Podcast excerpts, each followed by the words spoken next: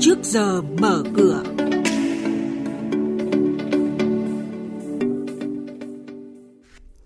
Thưa quý thính giả, trong chuyên mục này sáng nay sẽ có những thông tin đáng chú ý đó là sau giãn cách, ngân hàng tái khởi động mạnh mẽ bán nợ xấu. Nhà đầu tư tránh mua đuổi trong những phiên tăng mạnh. Và sau đây, các biên tập viên của chúng tôi sẽ thông tin chi tiết.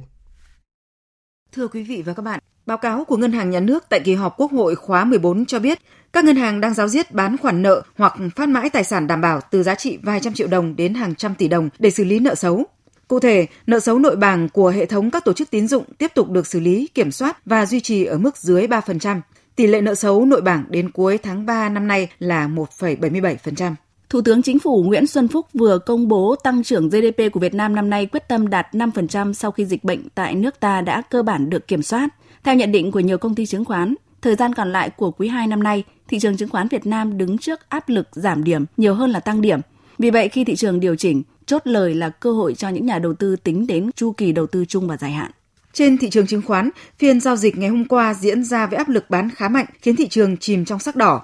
Nhiều cổ phiếu blue chip đồng loạt giảm sâu đã tác động tiêu cực tới thị trường.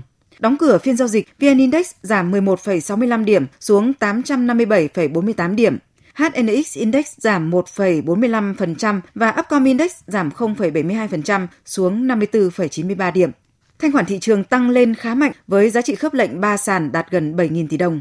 Trước giờ giao dịch hôm nay, chuyên gia chứng khoán Lê Ngọc Nam, Phó trưởng phòng phân tích, tư vấn đầu tư công ty chứng khoán Tân Việt phân tích, rủi ro thị trường điều chỉnh ở mức thời điểm hiện tại vẫn đang được đánh giá ở mức cao, nhà đầu tư nên tránh mua đuổi trong những phiên tăng mạnh.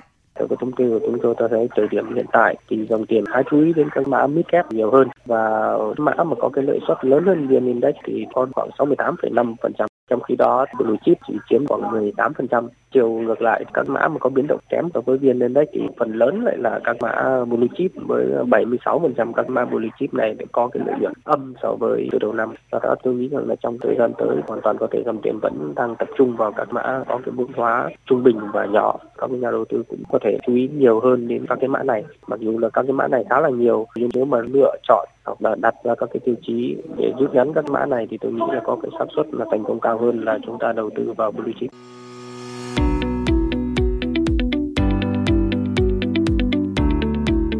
Quý vị và các bạn đang nghe chuyên mục Trước giờ mở cửa phát sóng trên kênh Thời sự VV1 từ thứ 2 đến thứ 6 hàng tuần.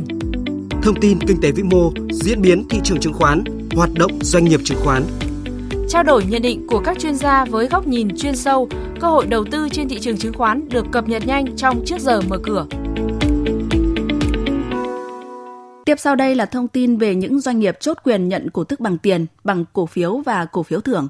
Hôm nay ngày 28 tháng 5, công ty cổ phần phát triển nhà Bà Rịa Vũng Tàu, mã chứng khoán là HDC, phát hành hơn 8 triệu cổ phiếu trả cổ tức tỷ lệ là 15%. Giá trị phát hành theo mệnh giá là gần 86 tỷ đồng. Hôm nay, công ty cổ phần quảng cáo và hội trợ thương mại Vinesat, mã chứng khoán VNX, chi trả cổ tức năm 2019 bằng tiền tỷ lệ 70%. Thời gian thanh toán 12 tháng 6.